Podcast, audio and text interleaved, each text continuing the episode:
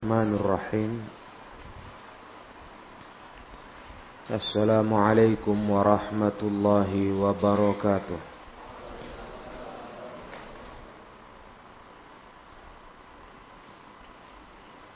إن الحمد لله نحمده ونستعينه ونستغفره ونعوذ بالله من شرور أنفسنا ومن سيئات أعمالنا من يهده الله فلا مضل له ومن يضلل فلا هادي له. أشهد أن لا إله إلا الله وحده لا شريك له وأشهد أن محمدا عبده ورسوله. يا أيها الذين آمنوا اتقوا الله حق تقاته. ولا تموتن إلا وأنتم مسلمون يا أيها الناس اتقوا ربكم الذي خلقكم من نفس واحدة وخلق منها زوجها وبث منهما رجالا كثيرا ونساء واتقوا الله الذي تساءلون به والأرحام إن الله كان عليكم رقيبا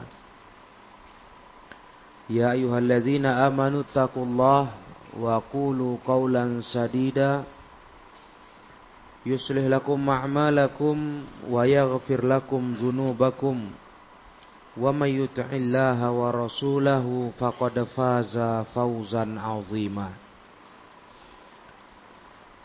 فإن أصدق الحديث كتاب الله وخير الهدى هدى رسول الله صلى الله عليه وسلم وشر الأمور محدثاتها فإن كل محدثة بدعة وكل بدعة ضلالة وكل ضلالة في النار أما بعد Kaum muslimin rahimakumullah.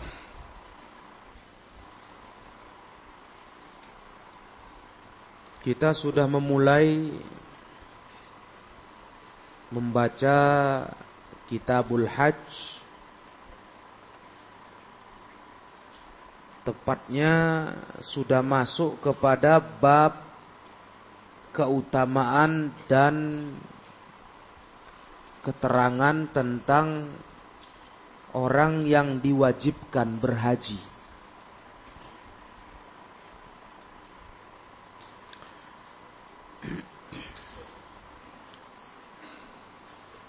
Haji mabrur pada hadis yang lalu, hadis 592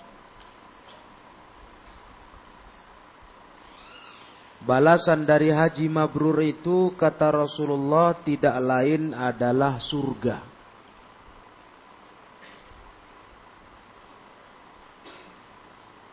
Allah ganjar dengan surga. Demikian hadis yang dikeluarkan Al-Imamul Bukhari dan Muslim. Dan juga di hadis itu kita dapati keutamaan umrah. Satu umrah ke umrah berikutnya itu ada penghapusan dosa bagi orang yang mengamalkannya. Tetapi ingat, ma'asyiral ikhwah, satu umrah ke umrah berikutnya itu dalam artian berangkat umrah dari negeri yang ditinggali oleh orang yang berumroh. Berangkat dari negerinya ke negeri Saudi. Saudi Arabia. Itu yang dimaksud umroh dari umroh ke umroh berikutnya. Jadi yang dihitung satu umroh itu berangkat dari negeri di mana kita tinggal sekali perjalanan, sekali umroh.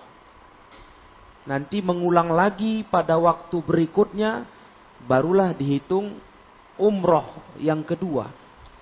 antara umroh pertama dengan umroh kedua ada pengampunan dosa. Kita ingatkan hal ini para jemaah berhubung adanya praktek berumroh berulang-ulang kali. Padahal safarnya dari negeri tempat tinggalnya ke Saudi Arabia sekali. Tapi di Saudi Arabia dia berulang kali umroh keluar kota Mekah menuju Tan'im, Ji'rana, menuju kepada tempat-tempat miqat. Nah ini para ikhwah yang dimuliakan Allah sudah kita bahas keterangan para ulama amalan itu tidak pernah diamalkan para sahabat. Tidak Rasul, tidak sahabat. Satu-satunya yang mengamalkan umroh sempat dua kali. Umroh pertama dan umroh kedua. Di satu safar hanyalah umul mu'minin Aisyah. Itu pun karena faktor beliau haid. Jadi beliau merengek kepada Rasulullah diizinkan untuk keluar kota Mekah menuju miqat masuk lagi ke Mekah berstatus seorang berihram untuk beramal umroh. Selain Aisyah Ummul Mukminin tidak satu pun sahabat mengamalkan itu. Maka janganlah kita salah meneladani. Karena yang diteladani dari amalan Aisyah bukan seperti yang dibuat orang hari ini. Beda. Aisyah karena sebab haidnya beliau. Jadi belum berkesempatan beliau umroh yang benar. Ketika sudah suci beliau umroh. Berangkat ke Mikot untuk memulai ihram.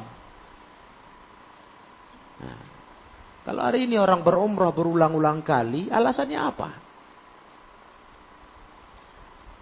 Maka tidak cocok kalau dikatakan perbuatan orang hari ini berumroh berulang kali meneladani Aisyah. Beda. Kasusnya beda. Maka hukumnya pun berbeda. Nah, ya ini upaya kita ikhwah. Bukan seperti yang dianggap orang terlalu meributkan masalah fikih. Bukan. Ini upaya kita dalam seluruh perkara ibadah upaya untuk memurnikan langkah. Memurnikan langkah agar betul-betul meneladani Rasulullah Shallallahu Alaihi Wasallam. Jadi bukan dianggap ini terlalu meributi istilahnya. Meributi masalah fikih. Bukan. Kita ini orang-orang yang berkeinginan untuk betul-betul meneladani jalan hidup Nabi dalam ibadah. Agar diterima amal kita oleh Allah. Karena syarat diterima amal adalah betul-betul meneladani sunnah Rasulullah Sallallahu Alaihi Wasallam. Kan itu target kita. Makanya kita betul-betul meneliti, membaca, mengkaji, dan mengikuti para ulama yang pendapatnya kuat Ya tujuan kita itu. Kita nggak mau amal kita sia-sia. Kita nggak mau target kita tak tercapai. Yaitu meraih, menggapai ridho Allah. Amal diterima. Kita nggak mau sia-sia. Jadi mohon dipahami para ikhwah. Kita bukan meributi masalah perselisihan fikih. Tapi kita berusaha untuk meniti jalan yang paling sahih dalam beramal ibadah. Dan dalam hal umrah, kita ingin meniru Nabi SAW dan para sahabatnya. Dan mereka untuk umroh sekali safar adalah sekali umroh. Dari negeri asal, tempat tinggal, menuju ke negeri di mana kita mengamalkan ibadah umroh itu sekali safar, sekali umroh. Ingat itu. Untuk apa kita berulang-ulang kali kalau nggak diterima Allah? Karena aturannya sudah jelas. Jadi masalahnya di sini. Jangan orang salah paham ya. Itu tuduhan yang tak mengerti kaedah prinsip beragama. Begitu saya katakan. Kalau masih menuduh masalah ini diributkan, terlalu diributkan. Biar saja kenapa? Toh orang beribadahnya, bukan berjudi dia. Kan berumroh katanya. Beribadah kan? Bukan berjudi. Bukan mabukan atau berzina di tanah suci. Bukan masalahnya itu. Masalahnya kita ingin memurnikan ibadah seperti Rasulullah. Semaksimal mungkin usaha kita. Karena alat sarana untuk itu tersedia. Kitab-kitab ulama ada. Kenapa nggak pilih yang paling bermutunya?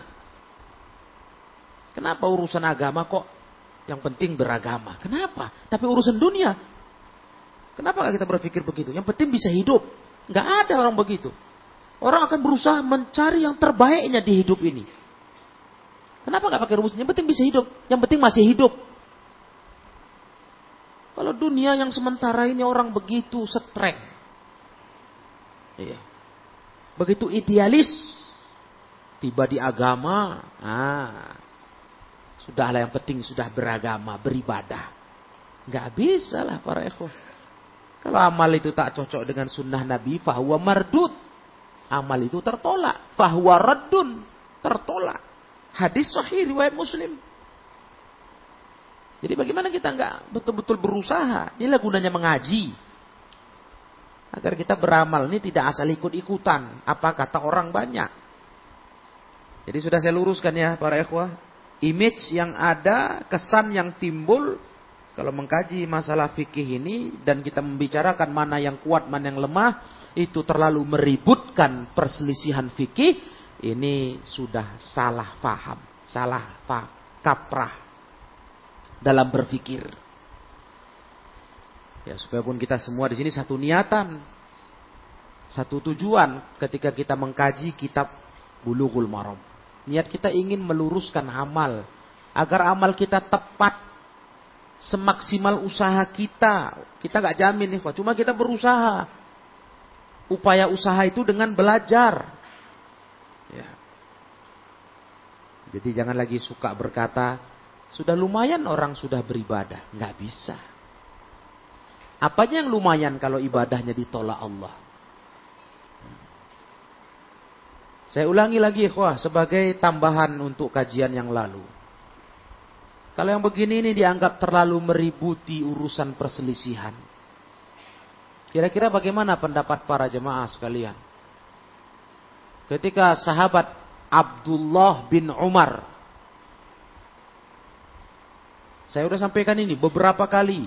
Supaya ikhwah ingat lagi. Sampaikan ke mereka yang masih punya pikiran. Jangan terlalu meributi masalah fikih perselisihan. Bagaimana dengan Abdullah bin Umar? Ketika beliau mendengarkan ada orang bersin. Mengucapkan Alhamdulillah. Wassalatu ala Rasulillah. Mendengar itu Abdullah bin Umar radhiyallahu taala anhuma langsung beliau protes. Enggak begini. Nabi kami ngajarin kami kalau mengucap saat bersin. Yang Nabi kami ajarin kami kalau mengucap saat bersin itu Alhamdulillah saja. Enggak ada solawat. Gimana ya kok? Apalah masalah sepotong solawat, toh solawat. Yang digabungkannya dengan Alhamdulillah itu solawat.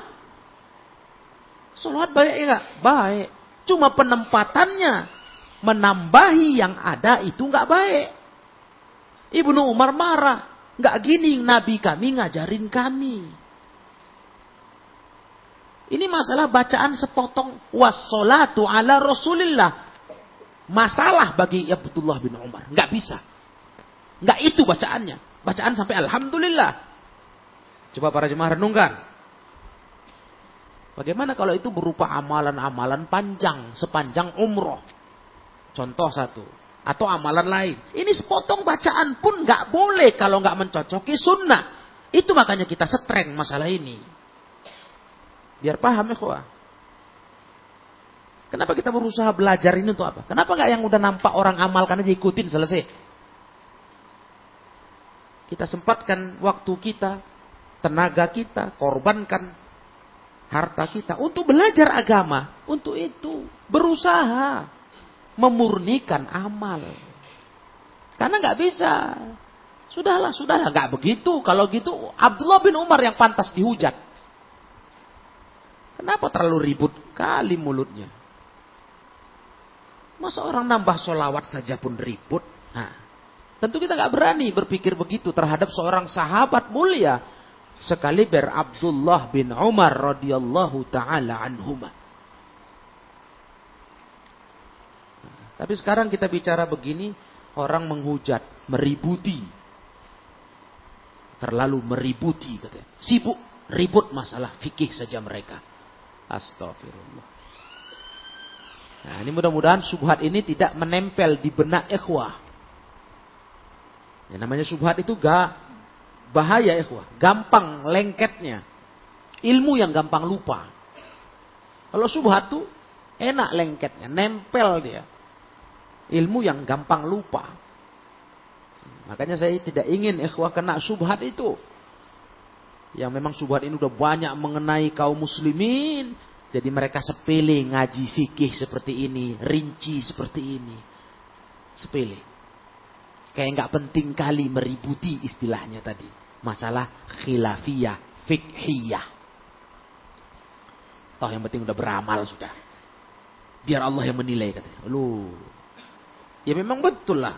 Memang yang menilai siapa? Cuma Allah meletakkan rambu-rambu beramal. Supaya kita nggak jalan salah jalan. Kan begitu. Itu mau kita ikut.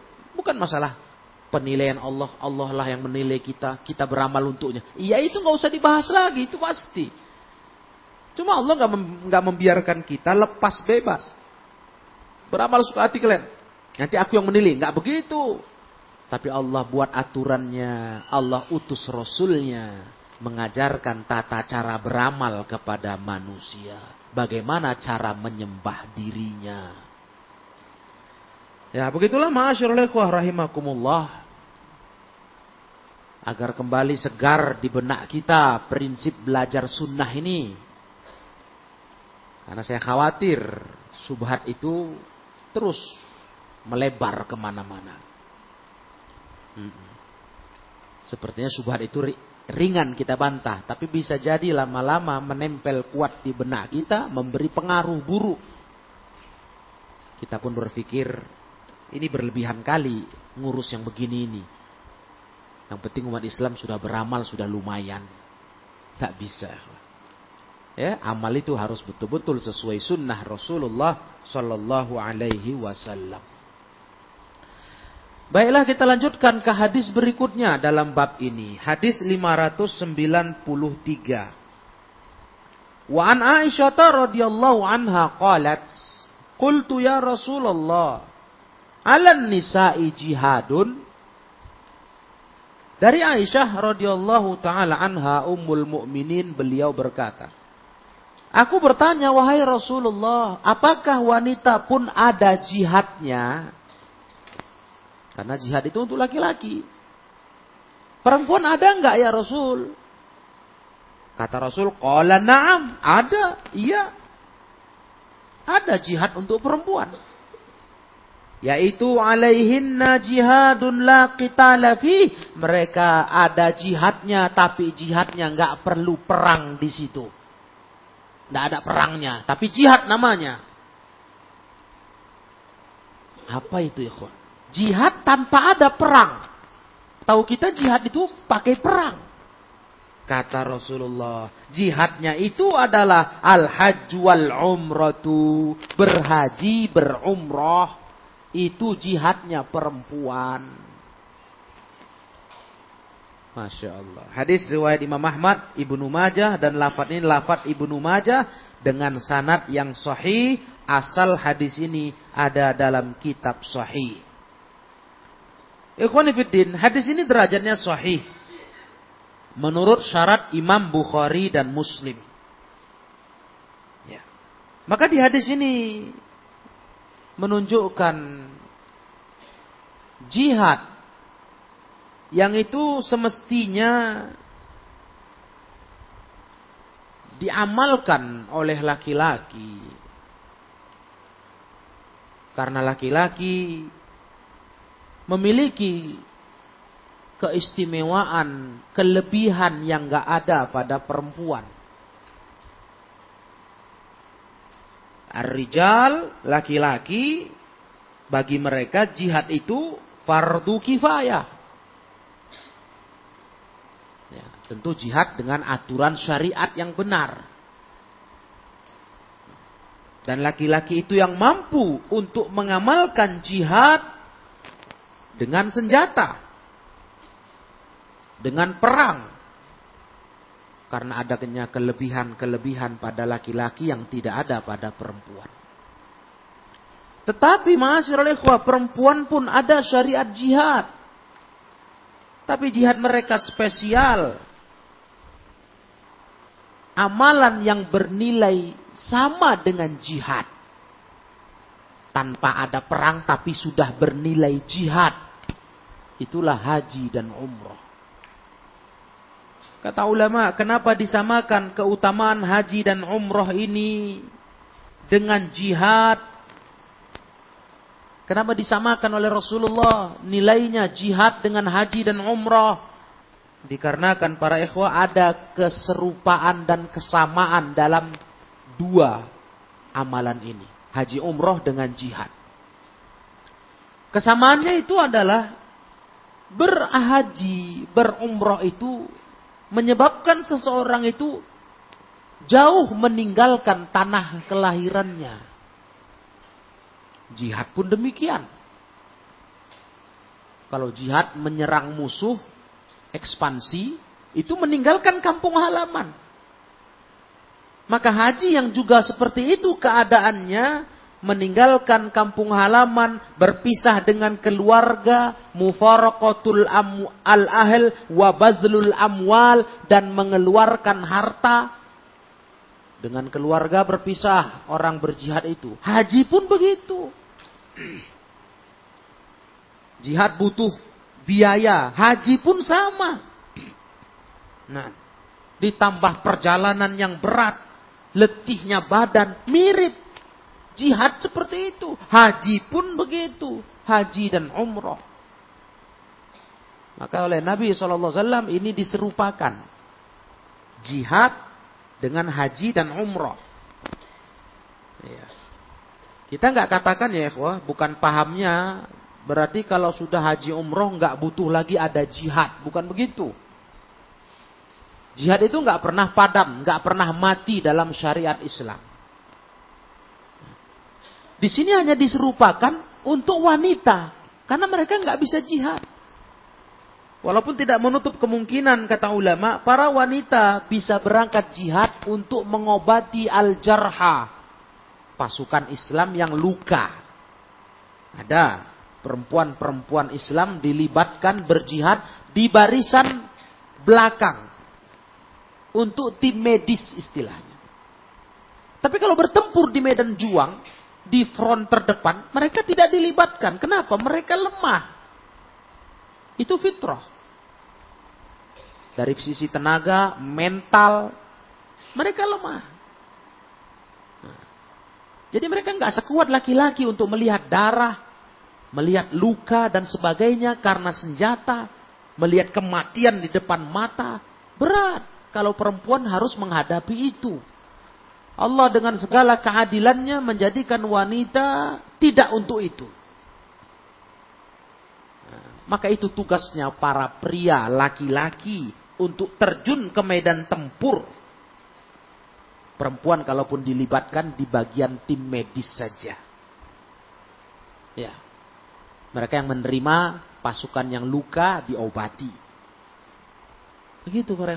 Namun Rasulullah SAW dengan segala kearifannya sebagai seorang pemimpin umat tidak mematahkan semangat Ummul Mukminin Aisyah untuk berjihad di jalan Allah.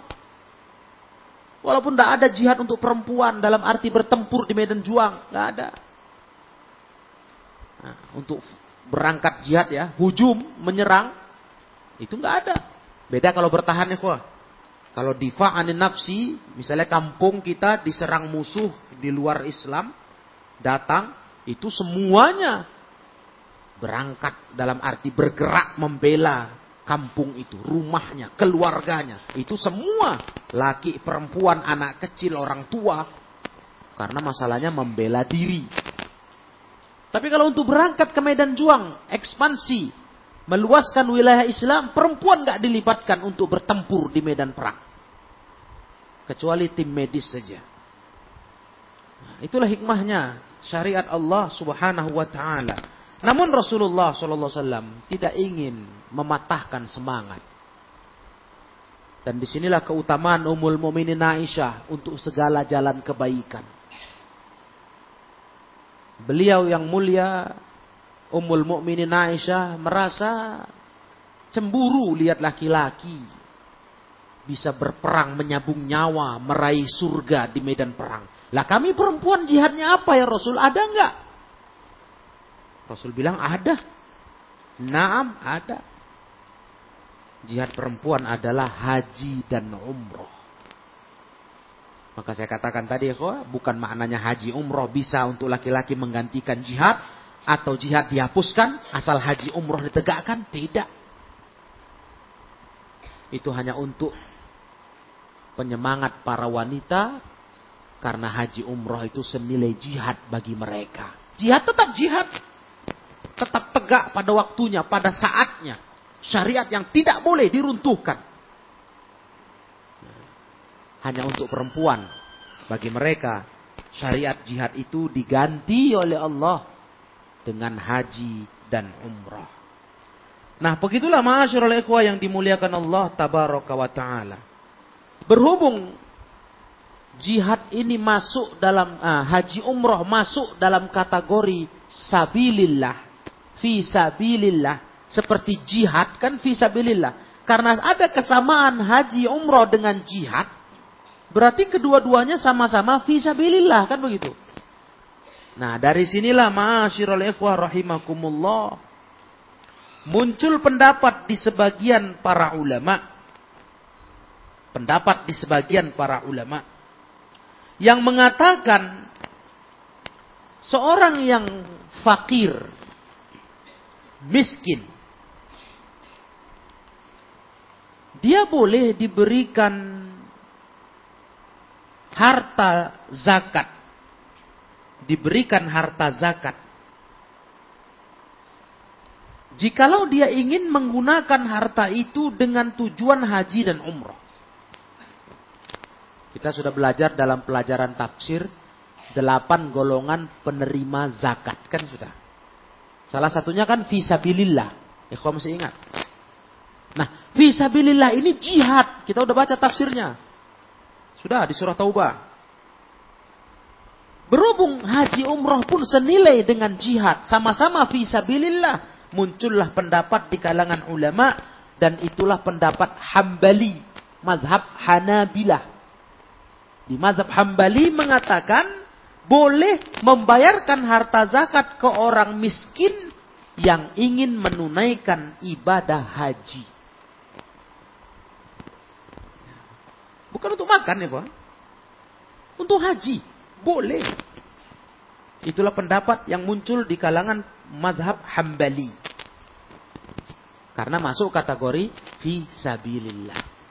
Jadi ada orang fakir miskin kita mau mengongkosin dia haji, kita pakai harta zakat kita. Sah. Nah.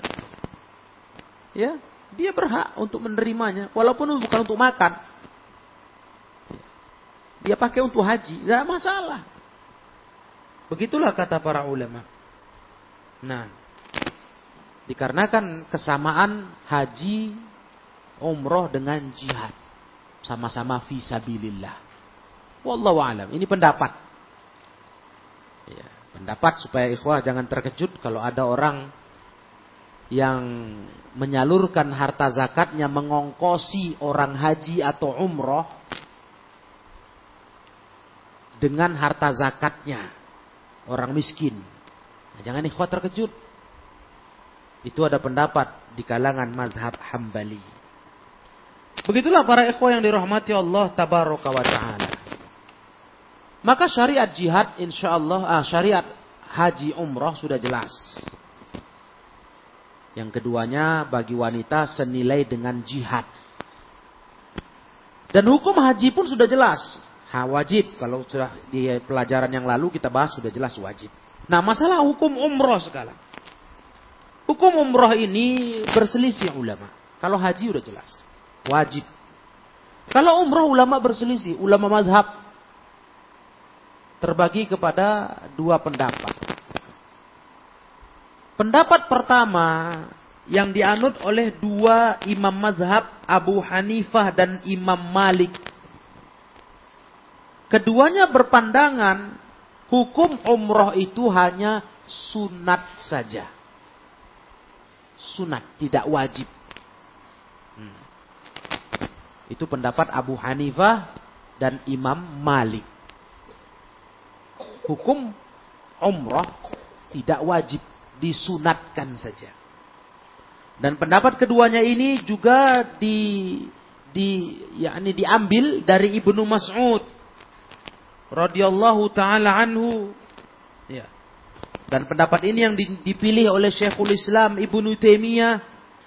Syekhul Islam Ibnu Taimiyah berpendapat umrah itu hukumnya sunat. Padahal ikhwah tahu Ibnu Taimiyah Syekhul Islam adalah tokoh mazhab Hambali. Tapi beliau dalam hal ini lebih yakin kepada mazhab Abu Hanifah dan Imam Malik. Ini, ini ajaran dakwah salafus salih. Nggak ada fanatik mazhab. Kan jelas. Nah.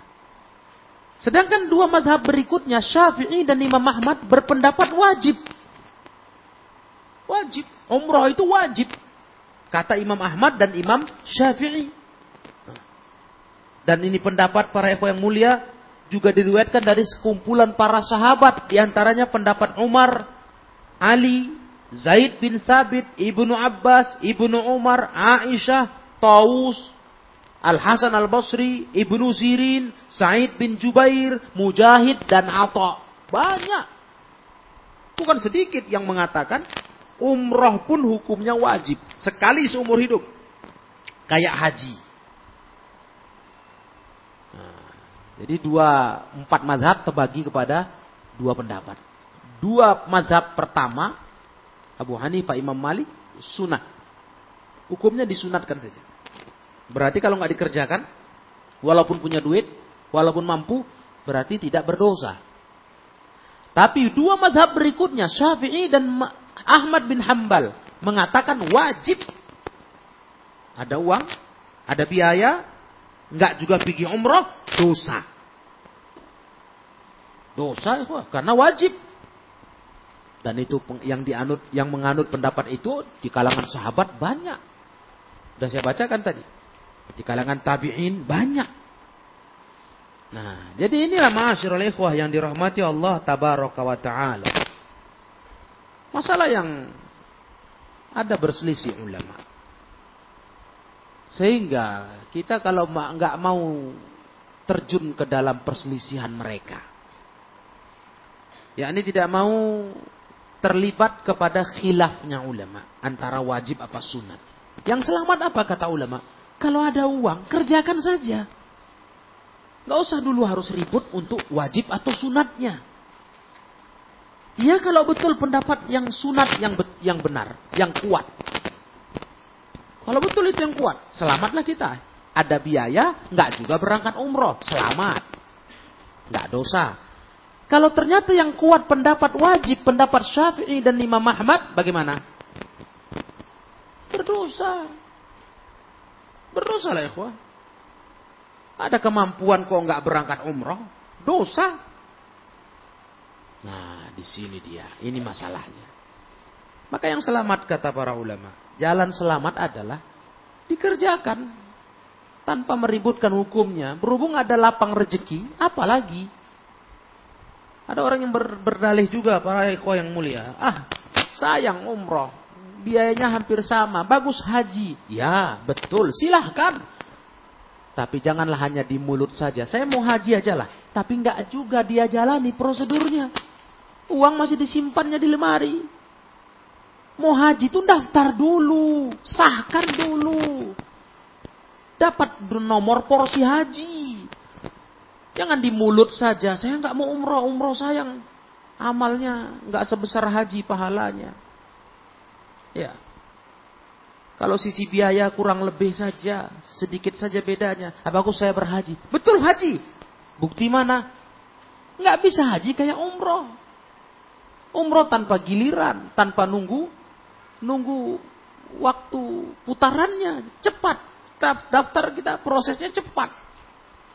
Mungkin bulan depan, bulan depannya lagi. Dalam hitungan sebentar saja. Nah, kalau haji, tidak bisa ikhwah. Kalau betul serius haji yang mau dikejarkan, daftarkan diri. Itu baru betul, baru nggak omong kosong. Daftarkan diri. Setor uang itu. Itulah prosedurnya. Kalau nggak sampai kapan? Kita nggak akan pernah dapat porsi haji dan jangan mimpi bisa berangkat haji. Hanya satu-satunya cara kita mendaftar dengan prosedur yang ada. Inilah ikhwah hidup ini. Harus paham kita. Karena semua yang kita amalkan, yang kita niatkan di hati, Allah itu maha tahu. Tidak bisa main-main. Nah, saya sampaikan ini kepada jemaah sekalian rahimakumullah agar kita paham bahwasanya haji umroh itu ada hukum yang sudah jelas. Kalau haji wajib tanpa perselisihan fardu ain. Bagi yang mampu ya. Mampu. Man istata'a ilaihi sabila. Mampu. Adapun umroh memang berselisih ulama. Tapi tadi saya katakan, kalaulah memang ada rezeki kita, untuk apa ambil resiko? Hah? Ya, kalau benar pendapat yang sunat, kalau tentu benar yang wajib, kita nanggung dosa, nanggung dosa ya Harta kita yang kita sayang-sayangi itu kita kumpul-kumpul, kita simpan-simpan itu nggak akan kita bawa mati menghadap Allah. Nah, cuma tanggung jawabnya kita bawa mati. Bendanya tinggal. Hmm. Ditambah mahasiswa yang mulia. Belum tentu dengan menyimpan harta yang kita punya yang mestinya kita amalkan ibadah ini dengan sebenar-benarnya. Belum tentu itu harta memberi manfaat berkah kepada kita. Belum tentu. Mungkin dengan kita malah berumroh dengan harta yang kita simpan itu datang keberkahan datang rizki yang lebih besar untuk kita. Allah ganti nah ini yang harus disadari oleh kita yang ingin betul-betul kembali kepada sunnah Rasulullah Sallallahu Alaihi Wasallam. ya. Memang betul para ikhwan. Ulama-ulama kontemporer di zaman kita ini pun banyak berpaham umroh itu sunat. Betul. Artinya jangan pula dikira tidak ada ulama-ulama belakangan yang menganut hukum ini, hukum sunat. Ada. Jadi kalau itu nggak usah lagi dibahas. Artinya sudah jelas memang itu berselisih ulama. Tinggal masalahnya tadi ya. Kalau nasihatnya uh, Syekh Ali Basam, nasihat beliau ya kalau ada kita ke lapangan, kenapa nggak kita amalkan? Nah, sekarang amalan berumroh mudah, ya mudah tidak sama dengan haji yang panjang antriannya. Ya, mudah dalam arti tidak sama seperti haji. Nah, kalau haji memang panjang, waktunya sampai belasan tahun. Nah, kalau umroh gampang. Kapan saja ikhwah ada rezeki untuk berangkat umroh, mudah-mudahan Allah beri kelapangan waktu, kelapangan kesehatan dan sebagainya. Ya, tentunya setelah adanya izin dari otoritas Saudi Arabia untuk jamaah umroh kembali bisa mengamalkan ibadah datang ke rumah Allah di sana. Dan kita berharap kepada Allah Eh, pelarangan yang sekarang masih diberlakukan di Saudi Arabia untuk salah satunya negara kita Republik Indonesia masuk masyarakatnya ke sana, ya mudah-mudahan segera berakhir. Segera berakhir sehingga kembali pintu berumroh dibukakan. Untuk kita yang menyadari masalah pentingnya amalan ini, nah, bisalah dia berencana untuk berangkat umroh ke tanah suci. Begitu. Wallahu alam para ikhwah, itulah pendapat di kalangan para ulama Islam. Kemudian hadis 594 An Jabir bin Abdullah radhiyallahu anhu qala atan nabiyya sallallahu alaihi wasallam arabiyun Dari Jabir semoga Allah meridhoinya beliau berkata datang kepada Nabi seorang Arabi Arab Badui Faqala ya Rasulullah dia bertanya ya Rasulullah akhbirni anil umrah awajibatun hi Coba kasih tahu aku tentang umroh. Apakah wajib? Kata Arab Badui ini. Wajibkah dia ya Rasulullah? Umroh itu? Rasul menjawab, La. Wa anta'tamira khairul lak. Tidak wajib. Tapi kau berumroh itu lebih baik. Nah ini dalil termasuk yang dipegang oleh mazhab Hanafi dan Maliki. Nah, para yang mulia, hadis ini riwayat Ahmad Tirmidzi dan yang roji ini maukuf kepada ucapan Jabir. Ini dikeluarkan juga oleh Ibnu Adi dari sisi yang lain. Tapi riwayat ini do'if. Kalau sahih sudah selesai. Ini nas cakap Nabi yang nggak bisa dibantah. Tidak wajib kata Nabi. Nah, kalau ini sahih sudah aman. Yang betul sudah jelas pendapat Imam Malik, Imam Abu Hanifah. Tapi ini do'if. Sanatnya do'if. Nah, tidak bisa dipegang jadi hujjah. Ditambah pula ikhwah yang yang uniknya wa an Jabir radhiyallahu anhu marfu'an ada pula dari Jabir di riwayat lain tadi Jabir juga ini Jabir lagi Jabir yang pertama meriwayatkan Nabi bilang umroh tidak wajib tapi di riwayat kedua malah Jabir meriwayatkan Nabi bersabda al hajju wal umratu faridotani haji umroh itu wajib dua-duanya. Bertolak belakang itu.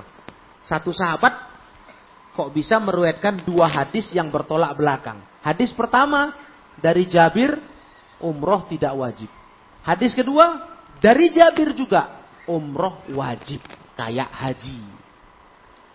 Nah, dari sinilah para ulama melihat, meneliti riwayatnya, sanatnya, ternyata di dalam riwayatnya ada rawi yang tidak kuat. Ada rawi bahkan didustakan dia, dianggap pendusta. Nama rawinya itu Abu Ismah. Ya, Abu Ismah Kazabuh. Dianggap para ulama ini orang pendusta. Nah, jadi hadis ini lemah, ya, Hadis 594 dhaif, lemah. Begitu. Jadi tidak bisa dipakai dari e, jadi hujjah. Ya. Pendapatnya ini tidak kuat. Wallahu alam.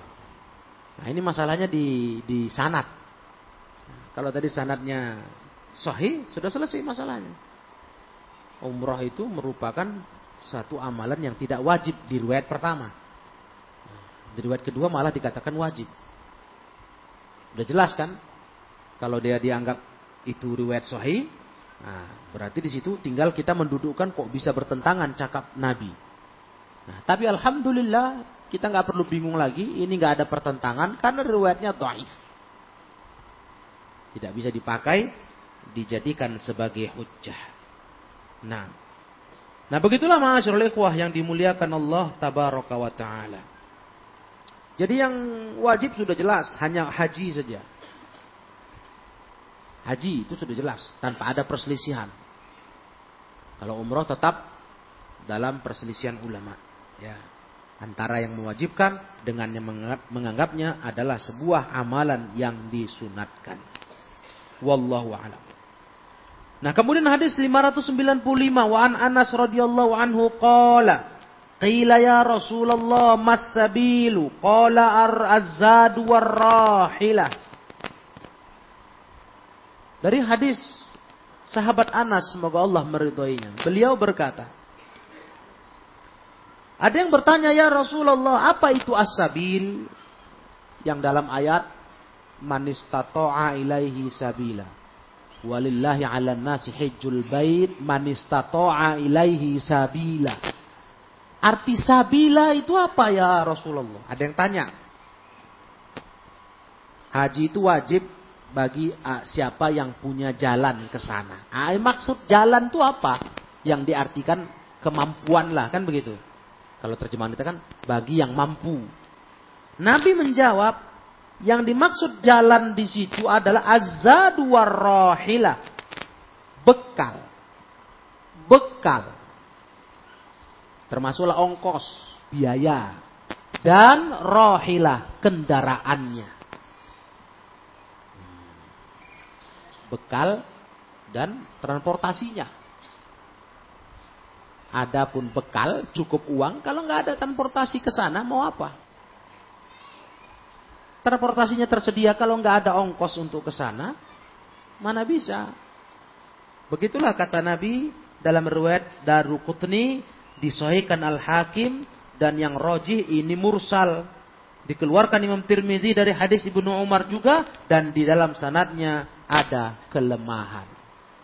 Ya, memang pula ikhwah dinilai oleh Syekh Al-Albani hadis ini memang hadis yang lemah Hadisnya semuanya cacat kata Syekh Albani. Kullu hawahiyah. Semuanya cacat. Semua jalur yang berbicara tentang makna sabil. Walaupun betul dalam tafsir pun disebutkan kemampuan yang dimaksud sabil di, di dalam ayat itu, ya tentunya bekal lah. Tentunya bekal biaya, kesehatan, nah, kendaraan, ya, itu semua kemampuan. Karena yang mau dituju ini kan nggak dekat. Jadi perlu perlu perlu betul dia sanggup untuk masalah biaya, pendanaan, termasuk kesehatan fisik. Kalau sakit tentu nggak mampu. Kendaraan, transportasi. Namun hadis tentang ini, tentang tafsir ini, hadis yang seperti ini doaif. Syekh Albani mengatakan semua jalurnya lemah. Bahkan ada yang lebih parah antara yang satu dengan yang lain tingkat kelemahannya pun berbeda. Ada yang sangat parah, auha daripada yang lainnya. Begitulah hadis-hadisnya. Sehingga para ikhwah yang mulia, hadis-hadis ini tidak bisa saling mendukung sehingga tetap riwayatnya dhaif, tidak bisa dipakai. Begitulah halus sunnah. Walaupun secara arti kita perlu hadis ini untuk menafsirkan makna ayat tentang kemampuan di situ. Sabil. Tapi ahlu sunnah tidak mau pakai hadis dhaif. Tidak mau. Walaupun dalam masalah fadailul amal. Keutamaan-keutamaan amalan. Tidak mau. Kalaupun ada ulama ahli sunnah membolehkan, itu syaratnya ketat ketat dan berat. Kita lebih lebih mau lebih berpegang kepada yang sahih tentunya. Yang sahih sudah cukup. Ya.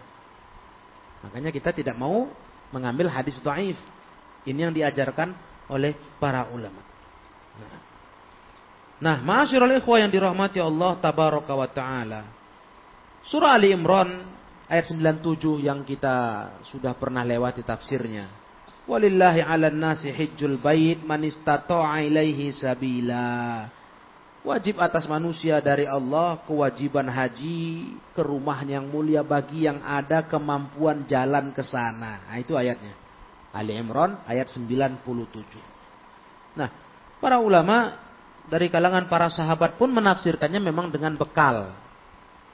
Bekal dan segala yang terkait dengannya, transportasi dan semuanya. Tapi sekali lagi ya, tidak didasari dengan hadis dhaif. Hadis ini nggak dipakai. Ya. Kita nggak mau bersandar kepada hadis dhaif, maka ditinggalkanlah hadis ini. Nah. Nah, kemudian ma'asyiral ikhwah yang dimuliakan Allah. Kalimat istitoah perlu kita tambahkan keterangannya. Syarat istitoah, ya, kemampuan dikatakan mampu berhaji, mampu berumroh, karena umroh pun ada pendapat yang mewajibkan. Hmm, tentu semua terkait dengan kemampuan lah. Namanya amalan itu terkait dengan kemampuan. Ikhwah masih ingat ketika Rasul Shallallahu Alaihi berpesan dalam hadis sahih,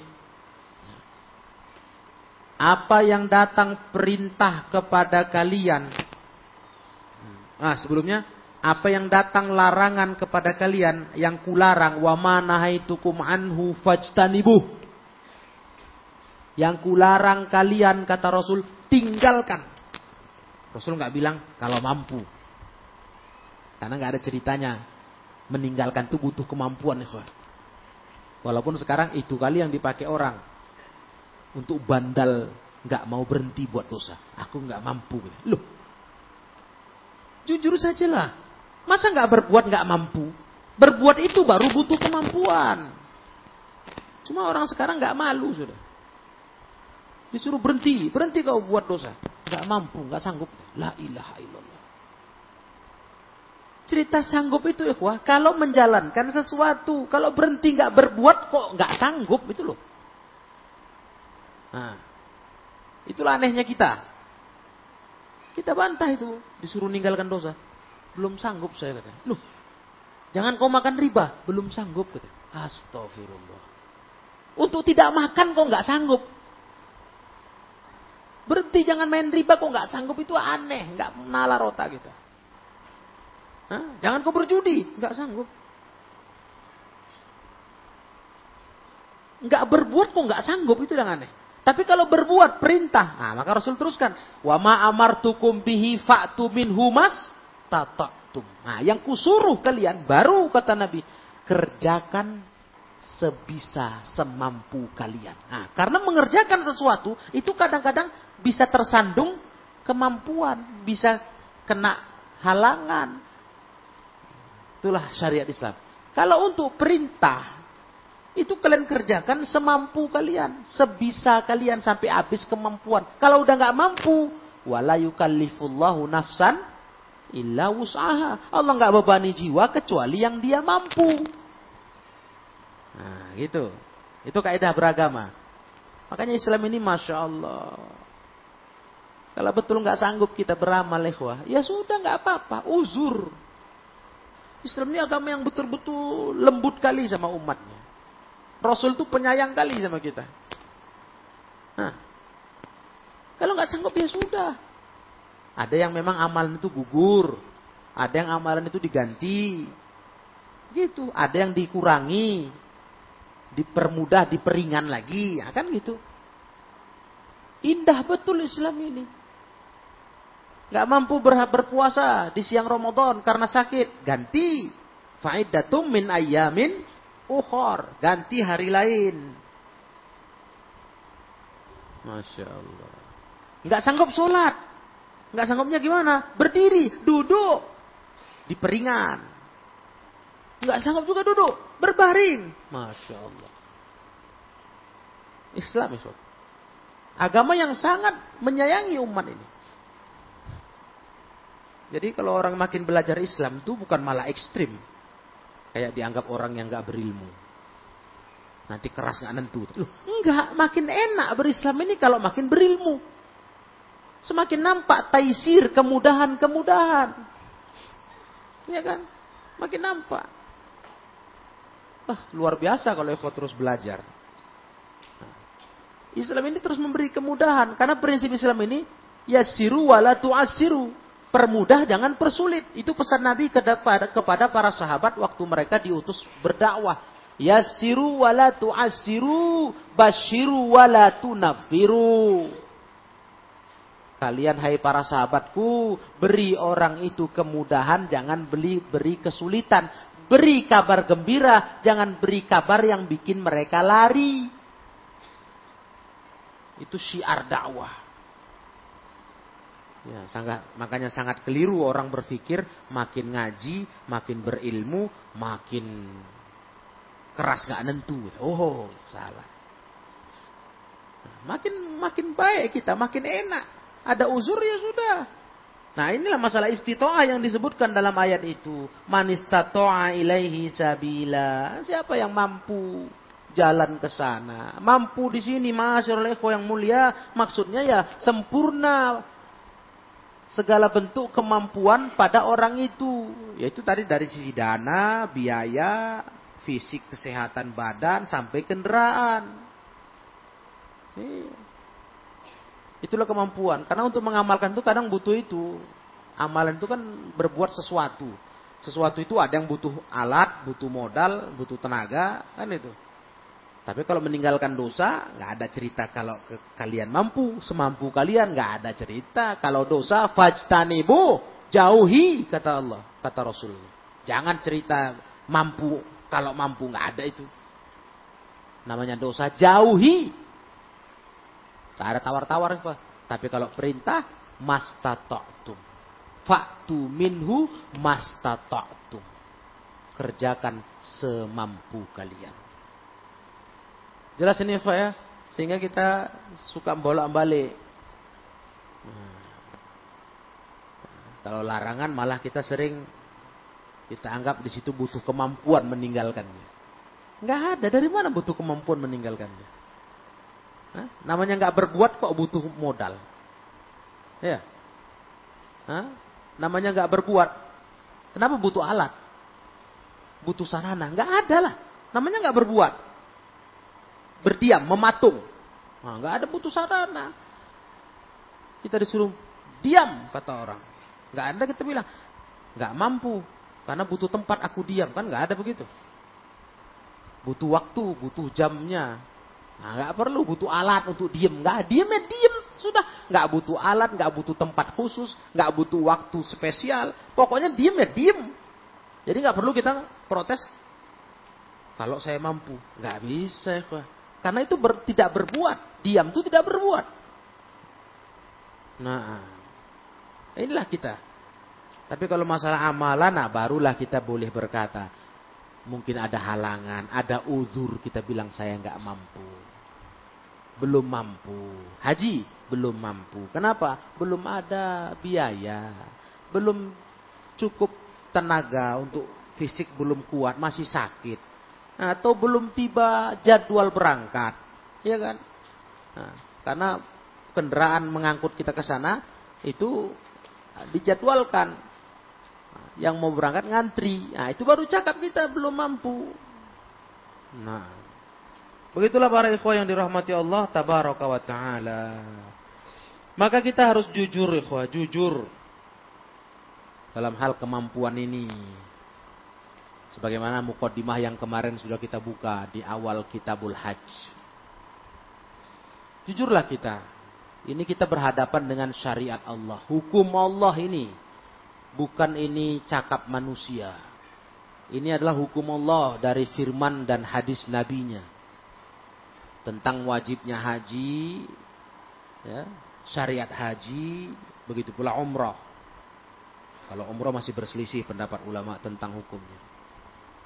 Kita berhadapan dengan hukum Allah, maka kita harus serius bertekad mengamalkannya karena ini rukun Islam. Rukun Islam. Islam itu dibangun di atas lima perkara. Ya. Dibangun di atas lima perkara. Salah satunya haji. Ini dia. Kalau ini nggak kita tekadkan, nggak kita kuatkan hati, nggak akan terjalani ini. Makin lama makin panjang antrian kita. Makin lama kita berangkat. Artinya kalaulah kita mampu mulai dimulai sekarang untuk mendaftarkan diri, mulailah. Mulailah. Kenapa ditunda? Karena semakin lama semakin panjang terus orang mendaftar mendaftar kita semakin di belakang. Mulailah. Nah, yakinlah pertolongan Allah kita bisa berangkat. Itu dia. Buktikan keseriusan kita atas dana yang kita punya untuk memberangkatkan diri kita berhaji dengan mendaftar. Gak ada lain. Caranya dengan itu. Untuk kita dapat bisa dapat porsi haji nomor antri. Nah, nanti kalau kita ada rezeki di saat nomor antri masih lama untuk kita dapati, ada lagi rezeki tambah, ya sudah berumroh. Berumroh lah para ikhwah. Khususnya para umahat, ibu-ibu. Nah, Umroh haji, haji umroh ini adalah sebuah jihad bagi kaum wanita. Jihad. Nilainya jihad seperti laki-laki berjihad. Jadi para ibu-ibu ketika mereka berniat untuk mengamalkannya, insya Allah Allah mudahkan. Yakinlah itu. Karena Allah pasti akan memudahkan jalan hambanya untuk mentaati agamanya. Nah, demikianlah ma'asyiral ikhwah rahimakumullah. E, tambahan pelajaran kita dalam hadis Bulughul Maram sampai dengan hadis 595 untuk malam hari ini yang insya Allah akan terus kita tambah nanti pada pertemuan-pertemuan berikutnya agar semakin memperjelas seputar masalah haji manasik-manasiknya yang dituntunkan dalam sunnah Nabi Sallallahu Alaihi Wasallam. Ilahuna sampai di sini wallahu alam bisawab wa akhiru da'wana anil hamdulillahi rabbil alamin.